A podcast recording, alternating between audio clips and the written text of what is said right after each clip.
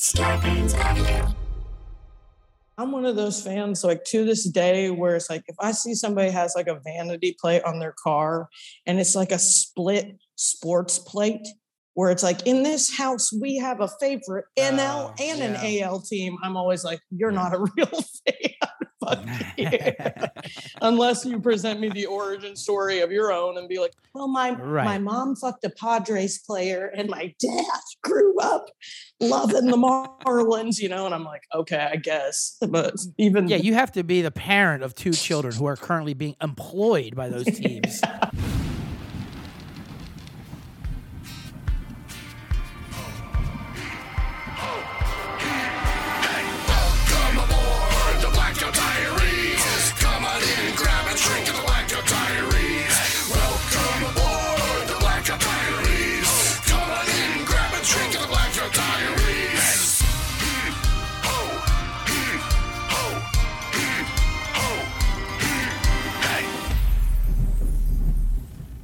Welcome to the Blackout Diaries, a show where stand up comics plus everyday people tell true drinking stories. I'm your host, Sean Bear Flannery. yep, and I am CJ Sullivan. And each week here on the Blackout Diaries, we're going to hear another uh, drinking story from a comic or non comic alike and have a theme towards it. And today's theme is unruly baseball fans. Surprisingly, the most unruly of all fans in America, Yeah, I I wouldn't even call it unruly. I think unruly is a bad label for that. I think baseball kind of enhances, you know what I mean, kind of encourages that uh that behavior. So baseball fandom and the drunkenness that comes with it, of course, it's like it's like It's like uh, like the January 6th riot, where we're, That's how- we're, we're white, you know, we're, we're well behaved until we see something we don't like, and then we Uh-huh. want to burn the whole place down. yeah, That's how baseball is. yeah, absolutely. I definitely think so. Our guest, of course, is is the hi- hilarious comedian Hannah Hannah Roeschlein. Hannah Roeschlein. amazing Hannah. Roeschlein. I'm just, I'm just laughing about that, how, justifying January 6th. Though, with I'm not trying to. We justify it. I'm just saying No, it's that no, same it- type of eruption where, like, 'cause all those guys who they're being thrown in jail, all their neighbors are like, golfed with him, totally normal guy, Yeah. quiet man, you know. But then he just couldn't, about that. couldn't Right. handle that, you know. that he didn't like Manny Machado not hustling to first base. And but there's also a delay with the baseball drone. And you, are, of course, would be a, a fantastic expert in, the, in field baseball. You are a baseball historian, first of all, Love baseball. and love baseball also, history. and you're and you're a drunkard historian. So when you put those two together, it's great. You one time, uh, you got one time snuck into a minor league baseball uh, stadium, Bull Durham style, and got stuck in there and caught, and had to. Uh, Had to wait for security to find me so they could get me out. That is 100% So you, true.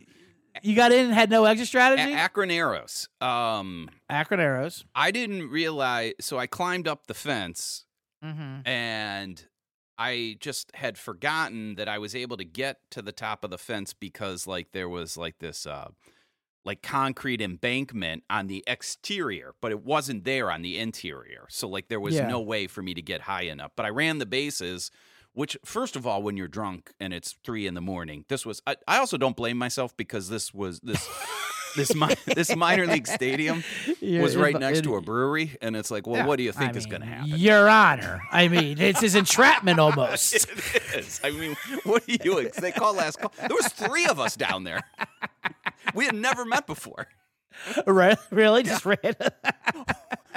One guy had one leg. First first time, huh, buddy? Come on.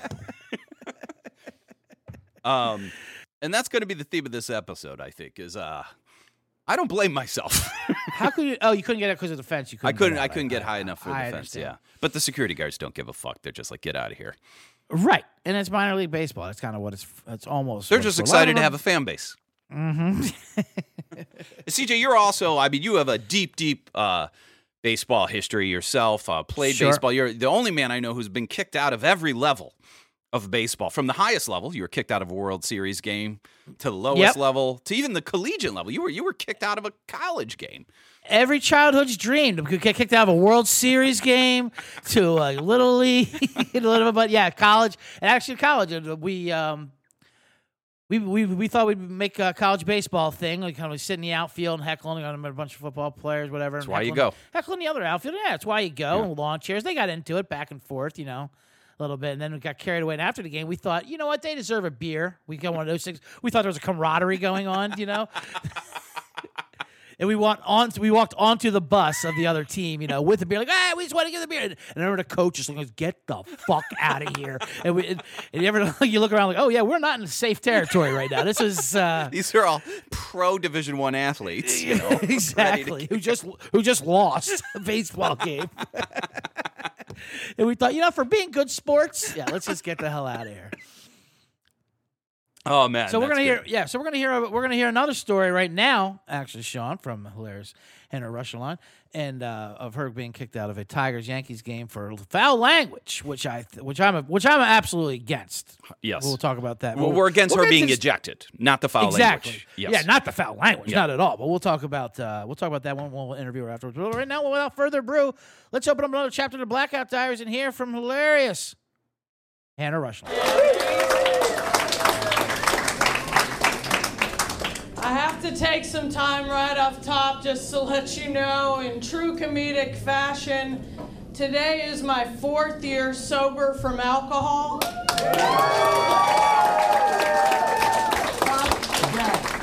So laugh, motherfuckers, or I'm relapsing on that malort. You're gonna have the rage of my pastor dad and Asian mom just fucking floating over you. We've come a long way, baby. Holy shit. How's everybody feeling all right? Yeah. You guys are like, man, what was that drinking problem like for you? Good. 15 years too long? You know, you're like, Hannah, how much were you drinking, dudes? From the very start, when I started about 19 years old at IU, minimum 10 drinks a day for that entire time. You know, it's quite a bit. I, like I said, I'm a presidential sober term off of booze. but I do have to report because some of you guys can see my eyes. I am ripped high. So that's definitely one way to kind of get away from that if that's something that you need to do, dudes.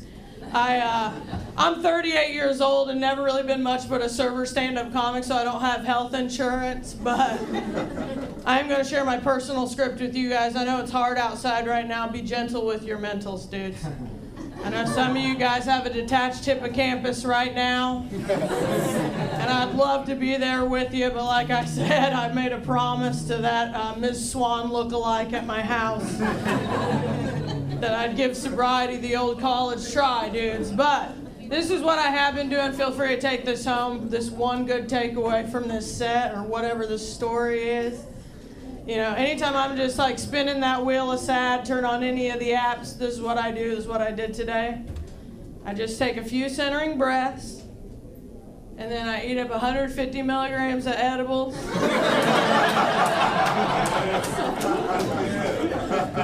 and then I start touching myself to videos of Kyle Rittenhouse crying. Mommy's pretty wiped out. Feels pretty good though. Give it a try. Like I said, you got the time.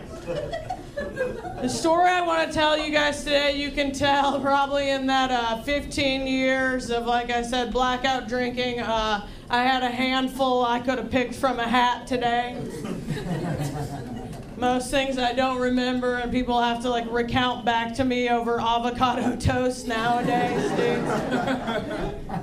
but you know, now being sober for a little bit, people kind of are asking me, you know, they'll ask me things like, Hannah, when did you know you needed to get sober?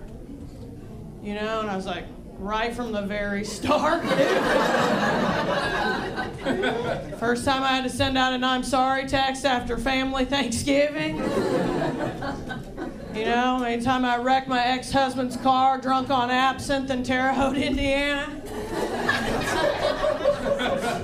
But this particular day in my very young drinkingdom, you know, was probably one of those moments when I recount it back to you where you're like, yeah, that's probably where you should have taken them up on that first rehab stint, Han. Uh, turn the beat around. And it was the first time, I tell you the story, the first time I went to Detroit, Michigan.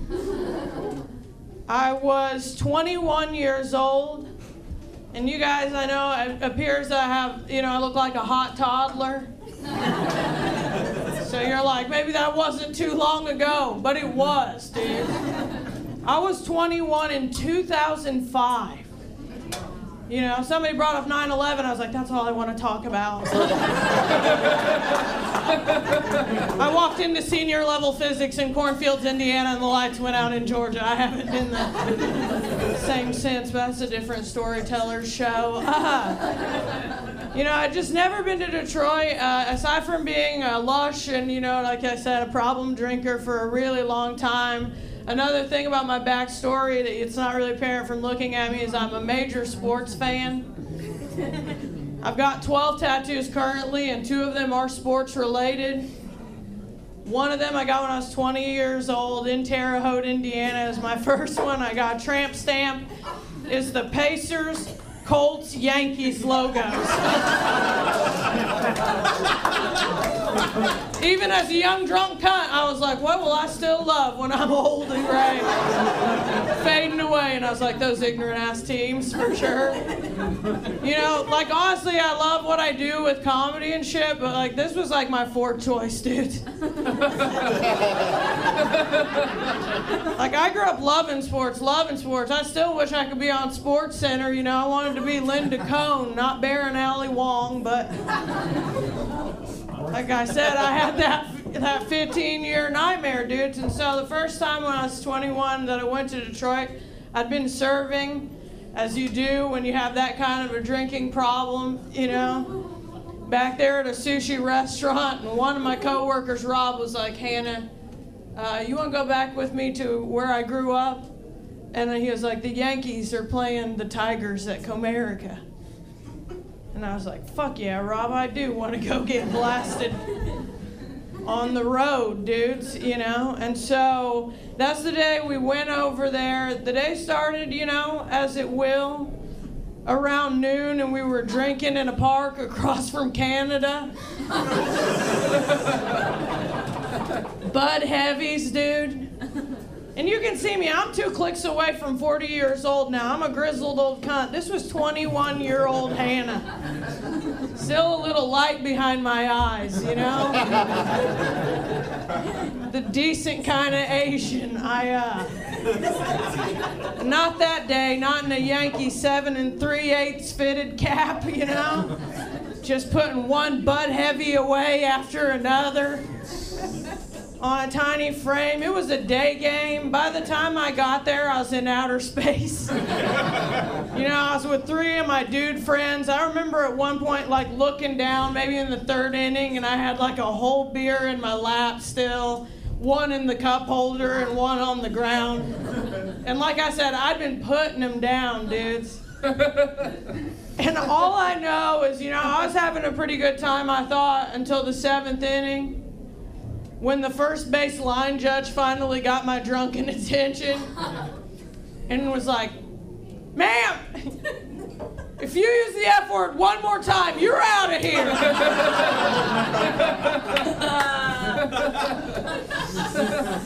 and I want everyone to know, based on what I'm told by my friends, I wasn't like gratuitous, I wasn't like using the F word in any kind of like malicious way you know, I was just 15 Budweisers deep, you know, and speaking through my own mania clearly.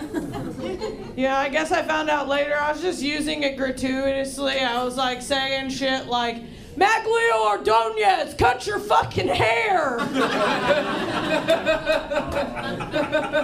You're like, Derek Jeter, I've loved you since I was fucking 10. And I guess the straw that broke the camel's back was when I told this young couple in front of me, I was like, that's the cutest fucking baby I've ever seen. and then dapped up the mom, you know? So, uh, as you would believe, I said the F word about two minutes later, but my friend managed to get a hand over my mouth. And they got me out of the game where I blacked out across the street at Hockey Town. Uh, had to be put down for a nap, and they thought the entire rest of the night. But as you guys know, 21 years old, you don't got a lot of miles on the cunt facts yet, dudes. and eventually I popped up from one of my first disco naps, revived, and spent the back half of the evening between a strip club on 8 Mile and an Irish pub where we clocked my drinks the next day somewhere in the range of 30 to 35. Yeah, Jesus Christ is right. My dad's still the pastor of a church. yeah, as you can imagine, this doesn't make him feel good, but does feel a little better. I forgot I even had a picture. Holy shit, there I am. You can't see the Yankee hat, but you can just see the Krispy Kreme in my eyes, dude. That's, that's primo gone, girl. And I even forgot later that night after we left that Irish pub, I ended up at the MGM Grand Casino they just built for the very first time. Walking around like a goddamn zombie, dude. So, uh, yeah, that was one of the moments I knew I needed to get sober but then I did it for another 14. uh, so I guess what I want to tell everyone in a really hopeful way, you know, if you're like a late bloomer and it takes you a while to get to shit, like, you know, it's a-okay whenever you want to turn the beat around, dudes. It's like, I'm almost 39 years old and I saved stand-up comedy anal and cocaine for my mid 30s. I know. And I'm doing two out of the three professionally now. So, you want to know how to buy some of my butthole or yak after the show, hit me up.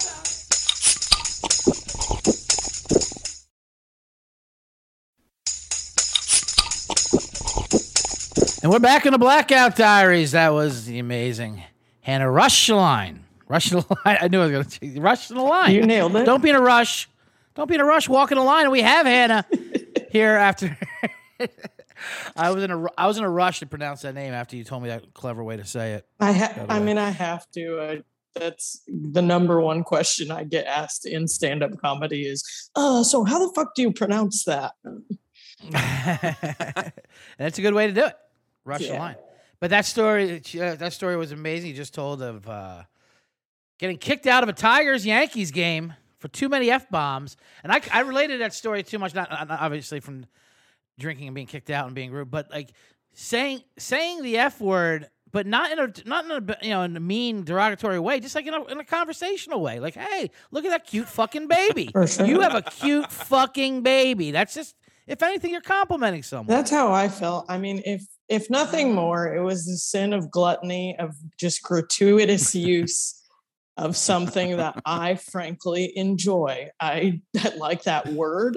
And if people are Right. if people are like, well, Hannah, you have better words. Certainly I do. I'm an English major, but I fucking like the ones that I choose for a reason from alliteration to preference and attitude on up. I feel also uh, in your defense that uh, the home team should kind of compromise with the norms of the visiting team's fans. Like I feel like when when Yankee fans are showing up, you should expect more f bombs. Right. Sure. You're be the guest. You're in New York right now. Have you caught a Yankees game while you're visiting? Not on this particular trip, but the last one about a month ago, I came in and I did. Because I don't, I don't feel you would have been hassled if you were cheering like that in the Bronx.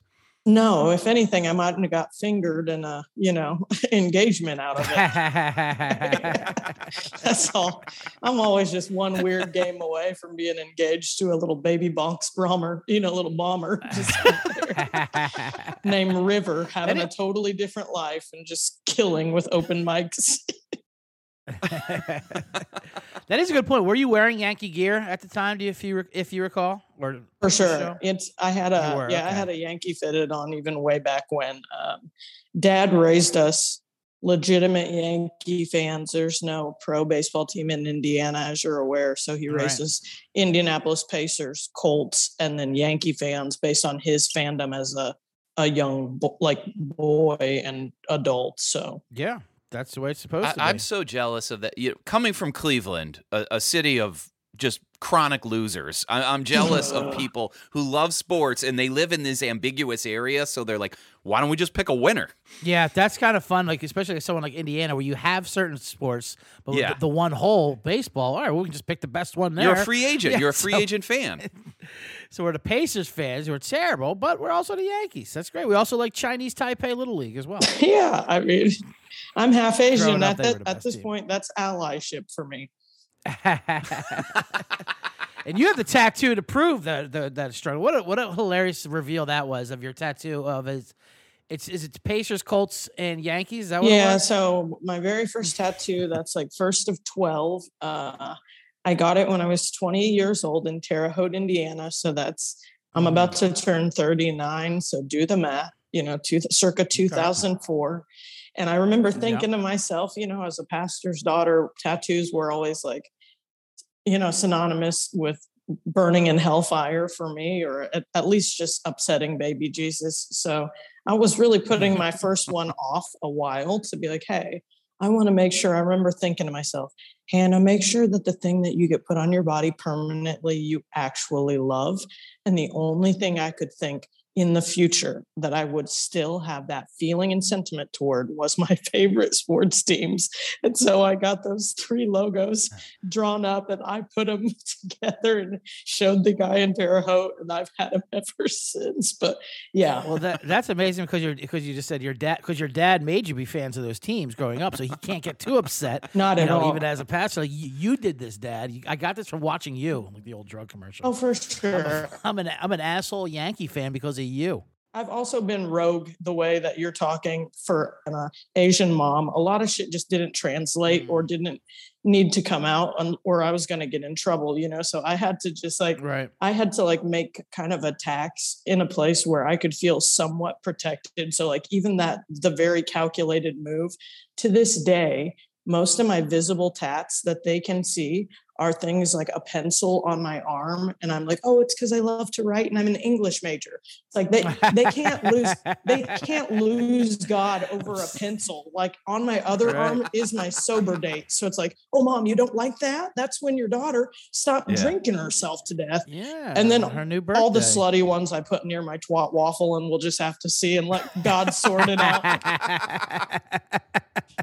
and I- I- coincidentally, I mean, that that is would the be- tattoo. Tw- Yeah. My twat waffle. Let God sort it out. if if I happen to pass before them, that's clearly you know it's just one of those deaths that's out of alignment, and they're gonna have to just look at my body like the shittiest season of True Detective. I can't. I can't be I can't be jumping through every hoop for these ingrates.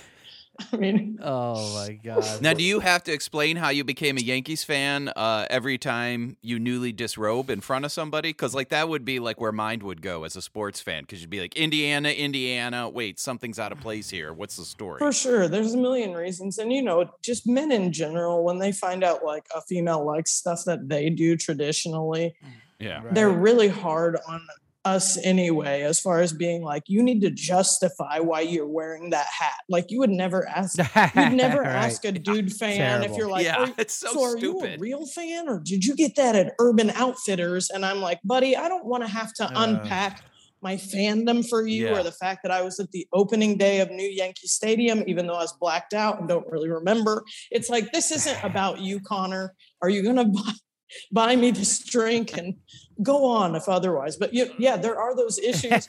I remember once in my young 20s getting hit on by a Boston Red Sox fan, just a dude, you know, in a in a goofy cap, and I just let him buy me the drinks. But I he was like, "Hey, you want to come back home with me?" And I I'll never forget. At that time, I only had that one tattoo. I was very young, you know, on the Oregon Trail, Yeah. and I was like, I just lifted up my shirt, and I was like, uh, happy to, you know, like I said, come back with you, but I don't know if this is the thing you want to see and jizz on every morning. And he lost it. He lost it. And we went on to not fuck. That's how much disrespect we have Yeah. for each other's fan bases. Uh, you gotta you gotta tell me that up front. Like I like asking a, like asking a cop, are you a cop? You have to tell me that. You can't just Yeah. throw your gang signs up, with gang colors up like that. I'm one of those fans, like to this day, where it's like if I see somebody has like a vanity plate on their car and it's like a split sports plate, where it's like in this house we have a favorite NL Oh, and yeah. an AL team. I'm always like, you're not a real fan. Fuck. Unless you present me the origin story of your own and be like, well, my my mom fucked a Padres player and my dad grew up loving the Marlins, you know, and I'm like, okay, I guess. But even Yeah, you have to be the parent of two children who are currently being employed by those teams as players. Like, unless you are the Canseco brothers or whatever the fuck. I, I don't know Kim Canseco. Giambi. I can't even keep up with the third one. oh my god. The Watts. The Watts would have been a better reference, I guess, for brothers that are spread across the league. But but I still agree with you. I don't like the split jerseys, the the, the allegiance.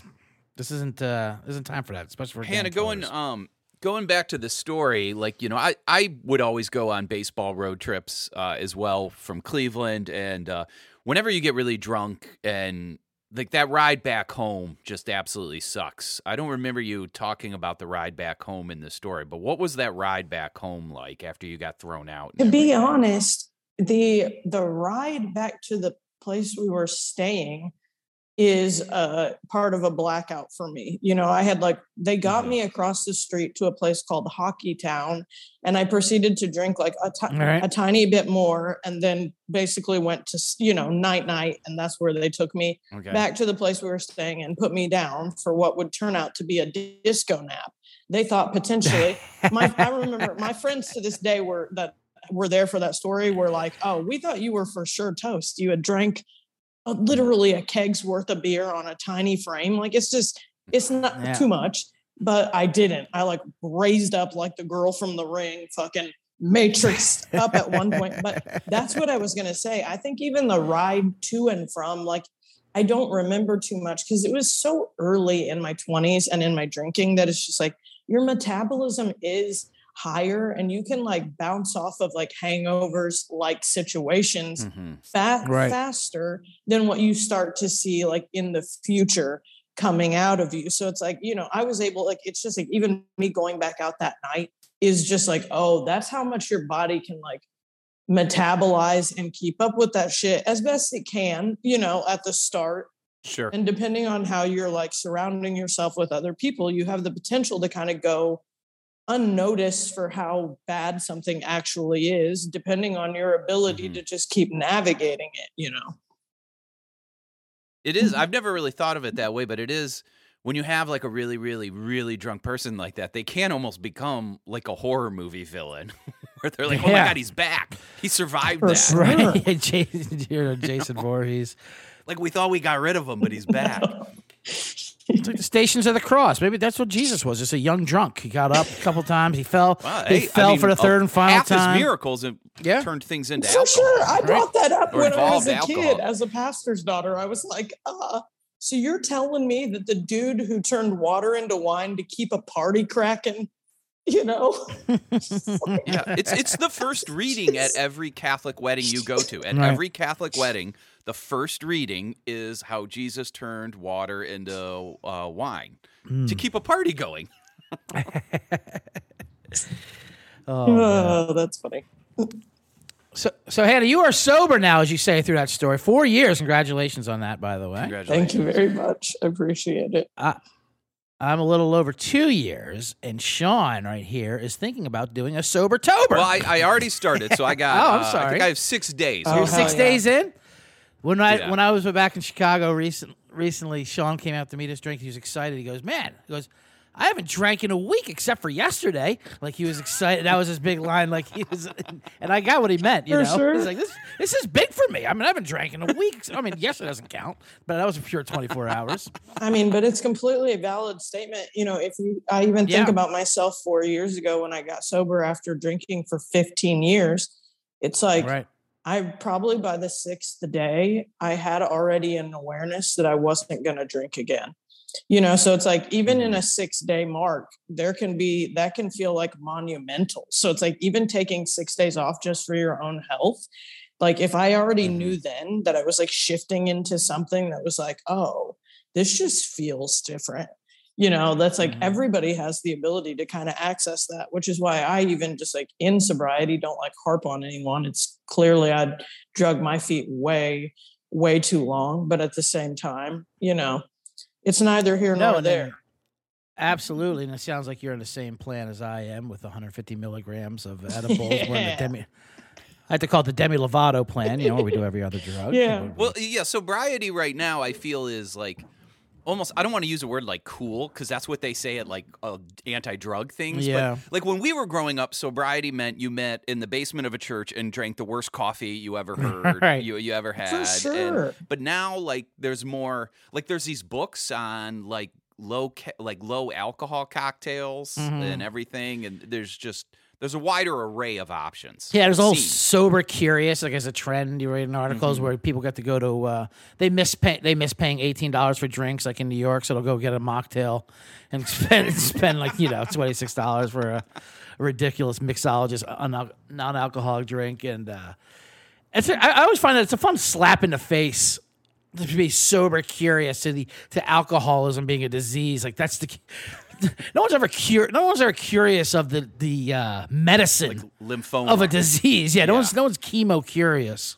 Well, I mean, if I knew it would just easily like take 10 pounds off me, I'd think about a drip or two. For sure. Absolutely. But that's why I think the Blackout Diary sh- podcast and the show itself is important so you can so you can uh, keep these stories in time, you know, and lock these down. Yeah, in you can look memoriam, we need to know. Right, they have exactly. They have to be chronicled. I'm not saying I have to go to the Smithsonian or anything, but you know they they have to be documented for history's sake. I believe.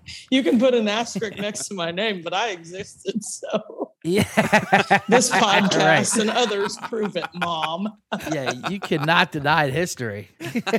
Can't take these. Hannah, what uh before you take off, what you're calling in from New York? Are you doing shows out there? What are you I doing? I am. Aside from sitting in this stairwell, I've been doing.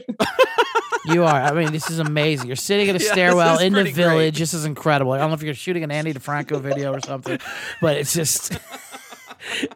I love it. In Hell's Kitchen. Oh my god, for real! It's like there. I I was like reading about the history of this area, and it was like, here's a walking tour you can go and watch where all to see where all the people got stabbed that had mob ties. You know, and I was like, oh, I fuck with that actually. The darkness in me was like for sure. Um, but yes, I've been performing at the Stand Comedy Club on 16th. Great club. Yeah, it's uh it's, It's great my club. fucking dream. So I'm just Mhm. Yeah. you can watch me up there being nervous, sandwiched in between my heroes at any given night of the week. Uh, Awesome. What else you got to pull up? What else is going what else on? you got there? going? Plug Uh, some stuff. Besides some ways like our the Indiana can Pacer you? commercial. I know you, you throw that on stage as a joke, but it's hilarious, and I love it. it is. I mean, I- it's a bigger uh, deal. That's great. It's a bigger deal to me personally, CJ, than like a Mhm. special would be. yes. You know, like I'm a Mhm. Sure. little, I'm like a little mixed child of the corn, dude. Like we, the, the- my parents swear to God, you know, in the 80s and 90s, my parents Yeah. used to drive us from cornfields, Indiana, into Indianapolis for like a treat. We'd sit in the nosebleeds of Market Square Arena, and I would just like Great. lose my zen to fucking the Davis brothers and Reggie Miller. So it's like nowadays, Oh, yeah. nowadays for me, CJ, in the past two years online, it's like I don't have viral numbers or any of that stupid shit, which I know is valuable.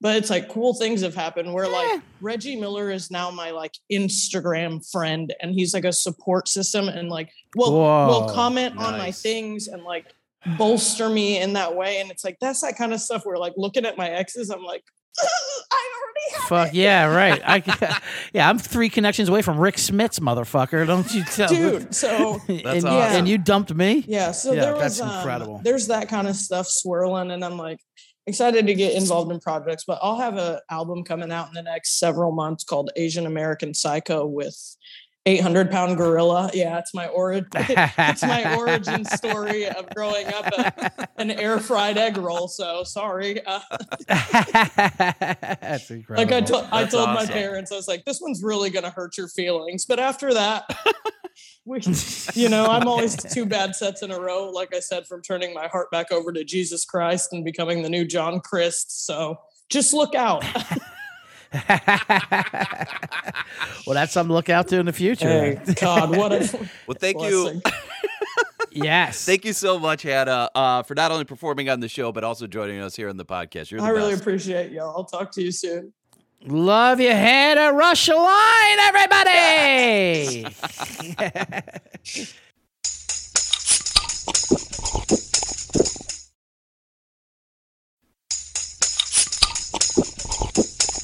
And we're back on the Blackout Diaries. This is Sean Bear Flannery, CJ Sullivan. Yes. We're talking baseball fandom, and uh, that was Hannah Roeschlein who just left us. Uh, yeah, we're on her side. yeah. She shouldn't have been thrown out. That's part of the game. Yelling at the players, yelling at the umps. Yelling in general is what is part of the beauty of going to a baseball game. We went. Uh, I just went actually last week. Uh, a bunch of us went. A bunch of old Chicago comics to the Cardinals. We were playing the Dodgers, and we wanted Nick Vatterott, fan of the show, guest of the show, wanted to get. We were going to try to get Pujols' 700th home run. That was that Oh, was the, sure. That was Yeah. the, that was the plan. You know, it was a Sunday afternoon game. He Mm-hmm. uh, he was a jerk and hit two on Friday night and got it over with. So and then and then and, uh, and then and then it was then so then after he got it over with, I had to explain to all these comics what a Sunday lineup was. And that means Pujols probably won't be playing until maybe the ninth. They'll pinch hit him, and that's exactly what happened. But so so none of us sat in the same section. Everyone's walking around. Was, the sun was pretty hot, but it was just mm-hmm. survival mode. But that's what. But that's what like the beauty of of going to a baseball game live. You know, you know the game's happening. You know, Yeah. it's in the background. You can you can mm-hmm. you tune in for a little bit, but then you can just scream anything. You can scream about your job, or we're screaming about new rules. Not a, you can scream about the game. It's just loud. It's it's the only, only sports where it's so much louder in the stands than anything that's going on in the field because it's a library on the field. People are yelling hot dogs, vendors. We're just screaming everything. Out loud. It's just chatter. It's just amazing, you know. So I think that's that's part of that's what you're paying for. It's a place where you can publicly The right to scream. the right to scream. That's all we're trying to do here. I totally agree. And it's interesting to me, like how baseball, just like, it, it's funny to me how, like, you wouldn't think baseball would have the most unruly fans, right? Because it's Right. like kind of a more boring game. Mm-hmm. But like, whenever you read about like these new stadiums, like it happened in Atlanta, it happened at the Mets new stadium, it's always baseball fans that get so drunk they end up dying at the stadium, like on these like really long escalators. Like it happened in Atlanta, New York, Arlington. It had a guy who was trying to catch a fall ball, fell two stories. Like that's just, and I think it's because baseball. There's just no reason. You know how like you don't realize how drunk you are when you're drinking until you stand up. yes, yes. There's just yeah, yeah, no yeah. reason to stand up in Right. baseball. So you just you've been drinking for eight innings and then you stand up and you're like, oh my god. They're coming to you with the beers. Yeah, you're sitting there, you're roasting in the sun, and then you get like, "Whoa, what just happened here?" and you got to go down a like I think it's architectural negligence that you put drunk baseball fans on an escalator that's like 500 feet long. right, right. Like, what do you think is going to happen? You're going to lose three three fans a season. Three fans. Of There should almost be like at Wrigley. Uh, I loved it when uh, the first time I went into Wrigley, they have like these random nets uh-huh. uh, on like to catch things, and I didn't realize it when I first went there. But it's actually because the stadium is so falling apart that rocks fall at random Yes, points yes, in time. yes. It's a So it's actually to catch the, the failing foundation. But I assumed it was for drunk fans. Drunk And I was like, this is the greatest idea everywhere. There's just nets everywhere. Like it looked it looked like a like a like a pirate ship or something. Just nets Right. everywhere as far as you could see. And I was like, this is a great idea. There was um I remember was was it Soldier Field whatever. There was one um section where people were dying. A couple couple people were dying a lot in a month because it was like the one area you could go to, to go smoke, but you couldn't smoke there legally. So they're hanging off this ledge, and it was almost like like an old like Venus flytrap, like a web of just like dead animals caught on this thing. Like yeah, that was where Johnny tried to catch a smoke there. He he fell four floors, you know, like it's like because there's nowhere to go. But and uh but you're right. You're sitting down for a while. You're drunk. Remember that Phillies fan who threw up on that little girl? Oh, my God, And, I- and he, and he was just one of those things. Like, yeah, he was drunk, but like, I just didn't realize how drunk I was. You know, when you're I stood up. right. I mean, obviously, I'm not trying to throw up on a little girl by any means. Well, that, that was so funny because they threw the book at that guy. I mean, like, like he Right. was publicly identified. Yeah, they're like yeah. Philly, like, like they're Uh-huh. Mm, like we, we already suffered enough when we beat up. Santa Claus. We got to find this asshole, and we and we got to pier- you know, give him the blue streak. Yeah, they're like and the, it really the- the- was. the, parents like when when your kid gets caught like shoplifting. Don't worry, we're gonna put. He's gonna get plenty of punishment back home, officer. You, the, you, the, he would love to be in jail for what he's gonna go through. but he, I mean, it was just his his really poor fortune that it was a, a little girl underneath him, Be-. Right, Because you could see everyone's reaction, like when he first vomited, they're like, "That's hilarious," Mm-hmm. like Philly on Philly violence, you know, like dirt bag to dirt bag interactions. But then he hits the one little girl in the stands, and it's like his life is over. There was that one, and then there was that. I think it was that same week where the Philly fan ran on the field and he got tased, and that cop. Was Oh, like, yeah. not- I love the the cop was just not even gonna run. Like I'm just gonna tase this guy. That was it's like that amazing picture of how indifferent he, picture. I mean, of he looking different of tasing. I don't know if you remember that, but that was during the World Series Mm-hmm. when that kid ran. So he lost his scholarship to Brown. He was going to be an incoming freshman at Brown. But this, the funniest thing is like, so that made like national news, Yeah. and um, uh, he's like, yeah, and I had my parents' permission, and then the mom did an interview. They were the parents were divorced. She's like, I want to be real clear. He called his dad. That's right. To get that permission He Got the okay. you only live once, son. taste. and the dad was like, I never in a hundred years thought he'd be taste. I ran on the field all the time growing up. Right. That's the thing. you have told you tell a great story about Cleveland. First of all, I love when fan, fans used to run on the field all the time, a lot, Oh, especially God, in the yeah. seventies, and it would show it on TV, and it was it'd be a little more fun to it. It's gotten a lot. It's gotten a lot more. Uh, Serious now with the, with Well. They what, those two guys, them. it was the White Sox. It was the two White Sox fans that ruined it. Where That the, when the, the father and son, coach, baseball yeah. has always been about fathers and sons, assaulted the first base coach Right. together, and now they're like much more serious about it. Yeah, and the cameras don't show. up. They love that. I love when the announcers like, "We're not going to show him on camera and give this guy, you oh, know, Oh, the, his- the, the phraseology. There was Yeah. a, we got a knucklehead. yeah, knucklehead out there. We're not going to give him his moment because that's what he wants, the attention. God forbid somebody runs out there. We could like sometimes it's the most exciting thing that happens in three hours. I'm watching It's a great. baseball game. Can someone run? Do It's the highlight of every game. First of all, it's the only time, as a society, we can make millionaires wait on us. It- it's, it's, Right. it's like the- it's the only W we can put up in the the class war that is going on. this running onto a baseball field, however short lived, it's our only W. And just the smile, like if you ever watch like the still photos of those or the Yeah. smile they have Right. before they're tackled, just ear to ear, forty thousand fans cheering them Yeah. on. You know, run like it is. It's And they the do most one juke, and they're always, smile. you know, that first juke is always good. You know, security Yeah. guards aren't ready for this. You know, they're, this is not what they signed up for. They're getting and baseball $12 players ain't ain't, ain't clocking Yeah, in. they're not you. moving. Security guards are making twelve dollars an hour. They're to, you know, doing usher seats, and then they get, and then they, uh, and then they get pummeled, whatever. But didn't you say was it was it a Cleveland game where, whatever they made the announcement of Yeah, what the they fine made an announcement. So many fans had run onto the. It was a it was a back to back doubleheader against the Tigers in the 80s. Mm-hmm. And uh, so many fans had run on the field between the two games uh, that I hear the announcer. I'm there with all my buddies, and the announcer like is, is just pissed. He goes, "Well, fans, that's seventy dollars and a night in jail. It doesn't sound like such a good deal now, does it?" And like with that, like thirty people ran out onto the that field. sounds like a great deal. It was like the great. I was. It's probably the proudest I've ever been to be from Cleveland. It was like it was. It's like the city of Cleveland really like listened to that guy and crunched the numbers. That is so Like, funny. I thought it'd be several hundred. you Right, know? being on the phone. Well, turns out I'm not going to need that ride. I get, yeah, we're a place to stay tonight. I got a, I got free room and board, and I think I, I think I got a phone call and breakfast, baby, out of the deal. Well, CJ, speaking of free room and be board, Yes. uh, we have a fan here, a baseball fan that we would, we, you know, we have a segment here called Open Invite where we like to invite people to come, regular people to come to our show and tell their side of a great drinking story. And this is a fan who got drunk at a beer festival, stole a minor league baseball team's dragon mascot outfit, bar hopped, posed for pictures with fans, and took a joyride in a rickshaw, all after passing out inside a clubhouse. Oh my god, the lawlessness with mascot costumes. it is always be unsettling. People There's something about when you put it on, it makes you evil. It's it's like Lord of the Rings or something. It's like I am all powerful with this. I can do whatever I want. Exactly, and people think they can attack any mascot as well. There's no one in there, you know. It- it's like the rules of men no longer apply to you. You're now like some sort of god.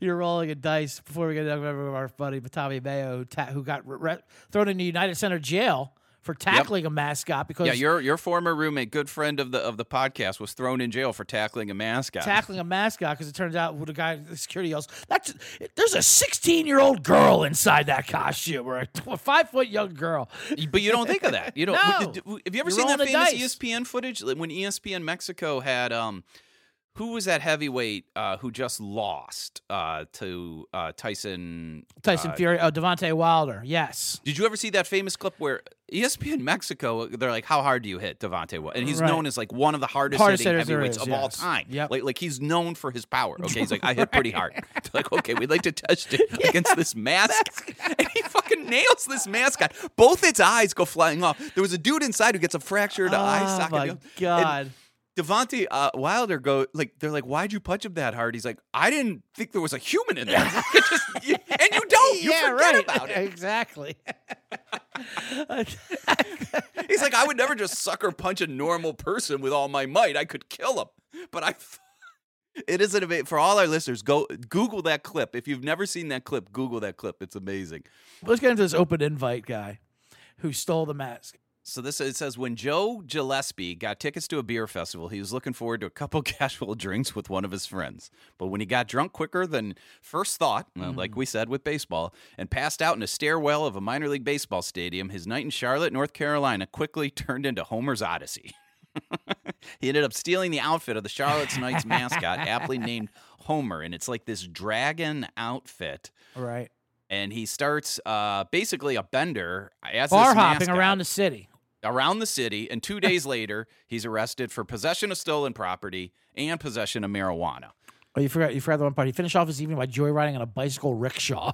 It's just like it, just, which is it's just comedy transportation, comedy costumes. This, is, great. Let's hear his side of the story here. Like uh, he makes himself. What I love about this article is Joe makes himself completely available. Like whenever, like Joe obviously doesn't have a lawyer. Yep. 'Cause they tell you don't say anything, don't talk to the press, don't say anything. Joe has made himself hundred percent available. Well, Sean, if I can jump in right now, he, his first exclusive interview went to the Charlotte-based magazine Creative Loafing. That's awesome. this guy is great. he's we gotta amazing. find this guy. yeah. So he had VIP tickets to Beer Fest at B&B Ballpark, home of the AAA Knights. He goes, we started about 4 o'clock Saturday afternoon. We made a full lap around the park in about an hour. Then an hour or two into it, I was pretty hammered already. he tells Creative Loafing. I told my buddy Mark, I got to run upstairs and get some food because I'm drunk. I ran upstairs, ate some barbecue, and that's the last thing I remember. The event ended at nine. Next thing I remember, I wake up. It's twelve thirty a.m. on Sunday, and I'm at the bottom of a stairwell with no idea where I'm at.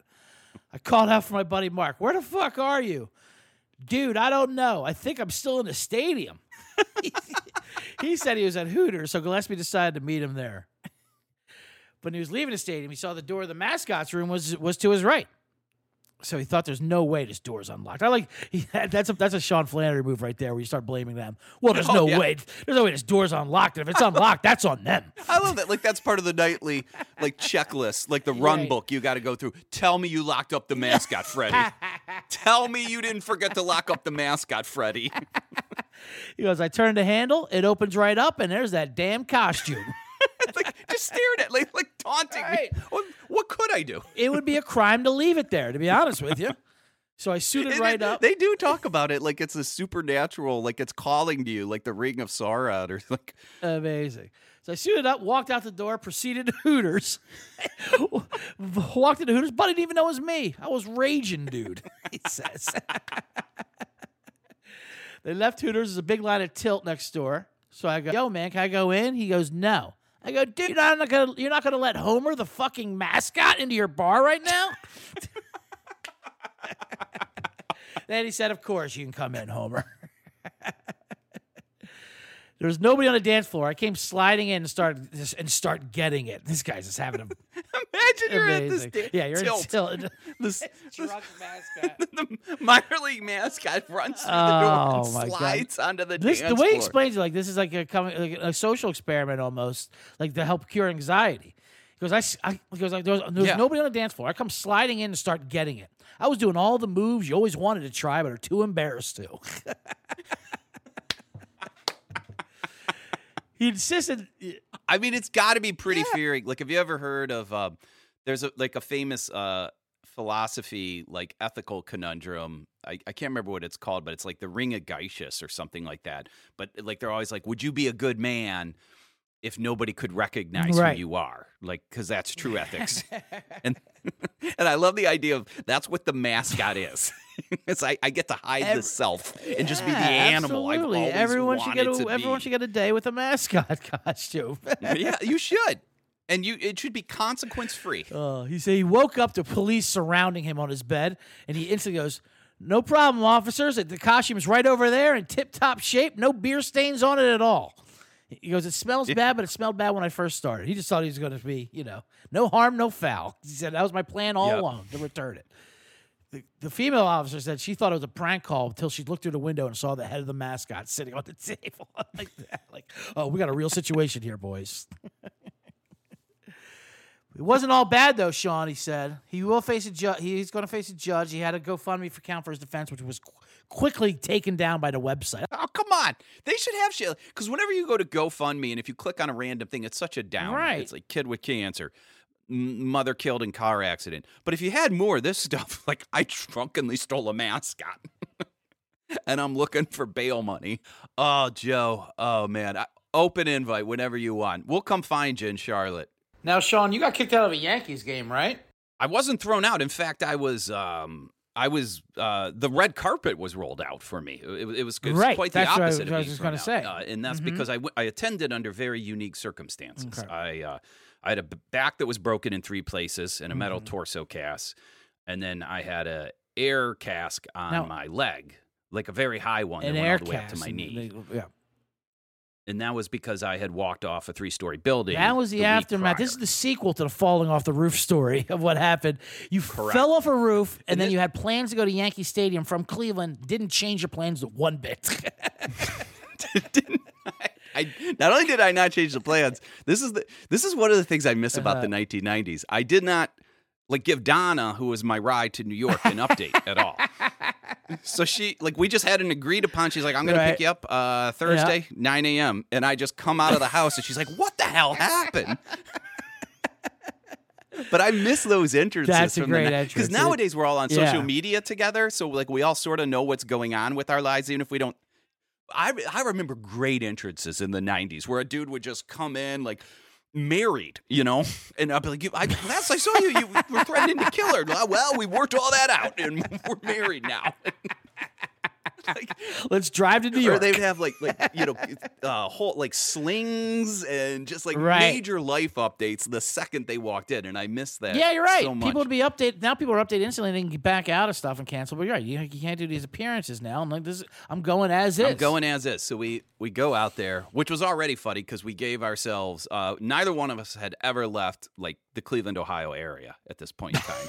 we gave ourselves like ten hours and a no additional time for traffic or parking in Manhattan. Okay.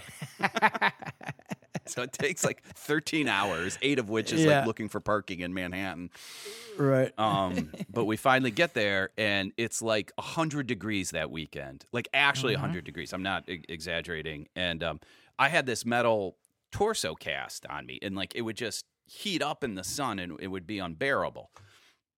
So I came up with this thing that I called my summer cast, where so I the reason you need to wear um, like this torso brace when you break your back the way I break is you need to have exactly perfect posture so that your spine grows back correctly. I mean, I guess Right. that's what you need for all casts, but so what I did is I went to a big and tall shop Uh-huh. and I bought the longest athletic tube socks I'd ever seen in my life. And then I would have my buddies tie them around my torso all the way from like my abdomen all the way up to my chest.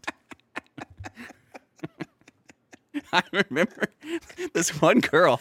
I'm bringing in my luggage, and this girl, like everyone wants it. I will say this: if you ever get a chance traveling covered in bandages and a cast is the way to travel. Everyone wants to help you. You know, everyone is very friendly. That's a poor man's first class. You get Yeah. the, you get the red carpet rolled out for you. Yeah.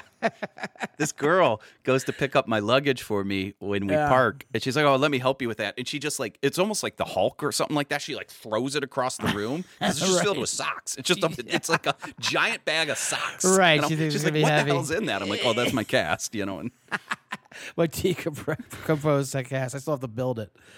filled it. But so we go to the we go to the Yankee Stadium, and uh, we had. Are you on crutches? Are you in a wheelchair? What's going on? I'm in on? crutches. I'm in Okay. crutches. Um, and we go there, and we have like general admission seats and like way nosebleeds. It's going to be terrible in this heat and everything. But Mhm. whatever. And but as I'm walking in, like the usher, Yankee Stadium is great. It's a lot like Wrigley because everyone's like 80 years old. The Right. staff, like they're all Yep. super old. Mm-hmm. And this dude looks at me and goes, "Buddy, you want to sit in the handicap section?" like I'm look like I'm just sweating everywhere. Yeah, I get yeah. this, and I'm like, "Do I qualify?" And he goes, "You sure look like you do." you know, like I just like. So we go down to the handicap section, and it's like right behind home plate. It's like amazing seats. Yes, they're great seats. Always Great jealous seats. of those seats. Um and, it's just like the four of us uh, Mhm. and um it's awesome and we're having a blast. And i'm noticing that like and tyson had told me i'm, I'm with my buddy tyson who you've met and um he had told me the night before he's like everyone you know it, it, it- new york's a lot different than cleveland. And he's like one of the things you're going to notice is the women are all like gorgeous and they all like are dressed to the nines and i'm like all right you know come on yeah i don't Right. think, can't think it'd be that different but i'm looking in this section and i'm like oh my god he's right like everyone is just Yeah. stunning Yeah. and then I'm like noticing more. I'm like, they know a surprising amount about baseball. Like they're like cheering for like yeah.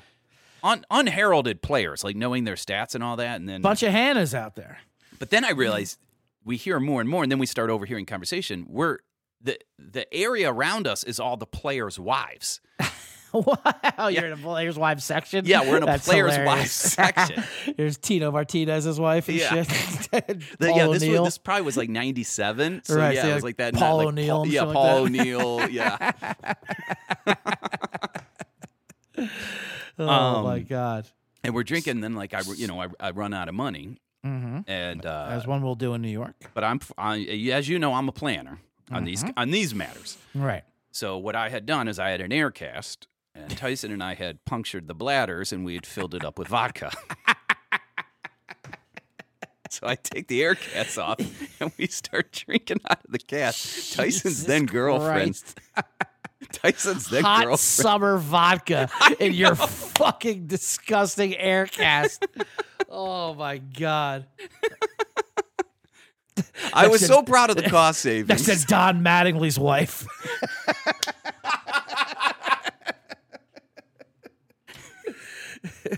I remember. That's like kind of the last thing I remember right. is taking that off and taking a sip. But I, I do remember And you Um, and you questioned if you qualify for the handicap section, let alone your physical disabilities. Just passing around that shit put you in there. Tyson's girlfriend at the time because we, we were drinking pretty hard before we ran out of money. And she's she's like, "Are you two going to be okay?" And and she here's me go, "We're the last two people you need to worry about." And then I pick up a cast and take a sip. And next thing you're on the field. Well, next thing I do is. I come to and we're at a bar with the players' wives. oh, you made friends, And- of course. Yeah, and um, I um, I have Bernie, now Bernie, like Bernie Williams' wife. I still talk to her. I have like uh, 200 bucks in my pocket now. So I've withdrawn money like at some point, which was because I distinctly remember Tyson telling Tyson, go, like, don't let me withdraw money. I can't afford it. All right. It'll be an overdraft. But, you know, obviously that's Sure. all. Like, how you going to slow down that train at that point? You know? no, you're Um, in New York. Yeah, that's that's this. is- This is happening. so we're we're drinking there, and um, this is I think the only time in my life I've ever been thrown out of a bar. And uh, we're drinking, and it's in a fancy place. Yeah. you know, it's it's the Yankees' wives, Right. and um, I I'm I'm so drunk I get confused, and I go to pick up. Well, so the first order. They throw me out because they say I vomited in Okay. the uh, the bar. So like three bouncers come and get me 'Cause I got, They like, my- say you you deny this. They well, yeah, no, uh, yeah. So I'll, I'll Okay. tell the story when I get it. But uh, so like three of them come to get me because like you know my crutches and everything, and um, you know the the summer cast is all these socks, so I look fat from the outside. so this guy like p- picks me up, and I just remember him. He goes, "This guy's got a weird fucking body." Because I looked like I probably Right, weigh like right. 270, you, you know, or sure. something like that. But You know, just squeezed all in. just socks, you know. he's got no he's literally got no bones whatsoever going around here. But they get me out there like you're out of here. You threw up, and I'm like, sir, sir, if I may, uh, you know, I didn't, I didn't throw up. Uh, what I had done is I was so drunk I confused my beer for a candle, and I picked up a Mm. candle, took a sip of it, hot wax went into my mouth, and it burned me, and I spit it out, and So obviously I'm being wrongfully ejected from this bar. Innocent mistake of drinking a candle. I was like, they found it like so funny because I was like, you know how I am. Like, I, I can be a mess, but I can speak like somebody that isn't. No, of course. Yeah, You know, absolutely. so like, oh, well, this guy does seem to have his faculties. You, You, know, you're, you're like those crazy guys that represent themselves in court. Like, okay, he doesn't really know the law, but he does sound like he does make some points here.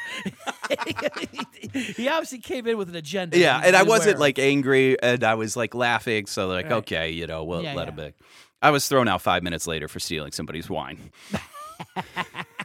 So that talked him into it. The kid that it was a whack. All right, he technically he is right. He did not throw up. It was just a candle. So we we read the rules, and apparently you're allowed to stay. oh man, that's amazing. That's what baseball does for you, let alone New York City. Tell- hey man, it was a great day. One of the best days of my life. Russell Branyan, you remember? I saw it was his first ever game. Russell Branyan had just been called up from the minors and hit a grand slam. Ah. The Indians won uh, something like seventeen to four or something like that. Yeah, that was the heyday of the Indians, man. Oh, yeah. your T- Tomes and Manny Ramirez Indians. Anyway, that is going to be for the Blackout Diaries. Thank you again to uh, Roeschlein. Yeah, absolutely. Um, check out the Blackout Diary show if you're in Chicago every Friday night at the Lincoln Lodge, ten o'clock. We can see the live version of what's going on here, and um, show get by Sean's book, Places I Can't Return to. What else you want to plug in there? Uh, I also now have a weekly Wednesday show based off of places I can't return to at the Comedy Bar every What Wednesday, you, eight what are you p.m. doing there? Are you doing a live ch- chapter reading of it, but a, but a Uh, no, stand-up I- version no, of it it? Wouldn't- I, it- I know you're not a Dave That would be hilarious. I just put some read. elbow pads and, I and then I enter the vestibule. I- and what a vestibule it was. That'd be kind of awesome, actually. It kind of I should do that one week. I mean, why not? Um, no, it's just me telling the story, like I just did. It's just me Sure. telling the stories. But um, That's great.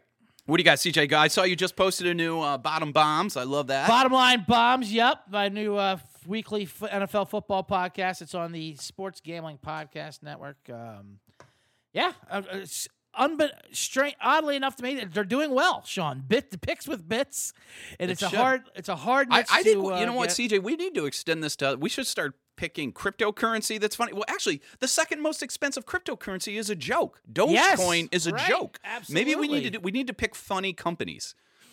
I mean, yeah, d- and- and I think the bit is my higher power. And I just, there was actually a game this week I wanted to like. uh it was Kansas City, Tampa Bay. I'm like, I, I think Kansas City's going to win, but the bit says Tampa Bay. So Gotta if follow if, the bit. If, the, if the joke says Tampa Bay, they got to follow the bit. So I Got went to with follow that. the bit. It's I think. tough- I think Tampa yeah. Bay's favored too. But um, I, they are now. It was, it's pretty much a coin flip, but it's Okay. my my basis on that. It's happening in Tampa Bay when the hurricanes are going on right now, and and the, the NFL was worried about if they're going to play at all, you know, Mm-hmm. blah, blah blah. And Tampa Bay's like, no problem. Are you kidding me? Like they, they, they that's, that's a routine Sunday. we rebuild. We rebuild the city every eighteen months. exactly. I've been down there, like they just start batting up the hatch. Like, what's going on here? Like the, the, the worst storm in the world will happen. Like, ah, no big deal. That's the old three o'clock sprinkle, you know. And just act like it's nothing. I'm like, they just fucking live like this. yeah, So they're gonna be fine for those hurricanes anyway. Yeah, you can check that out. Bottom line. and it'll bring the city together.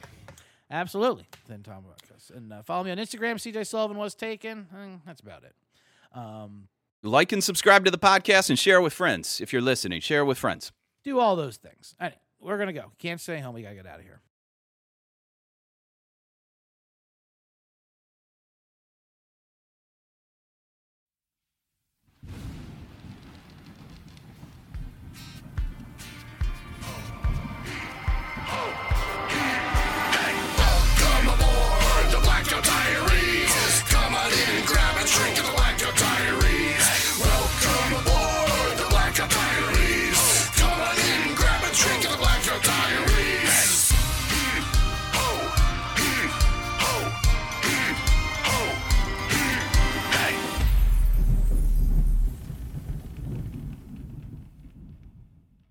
Avenue, a a podcast network.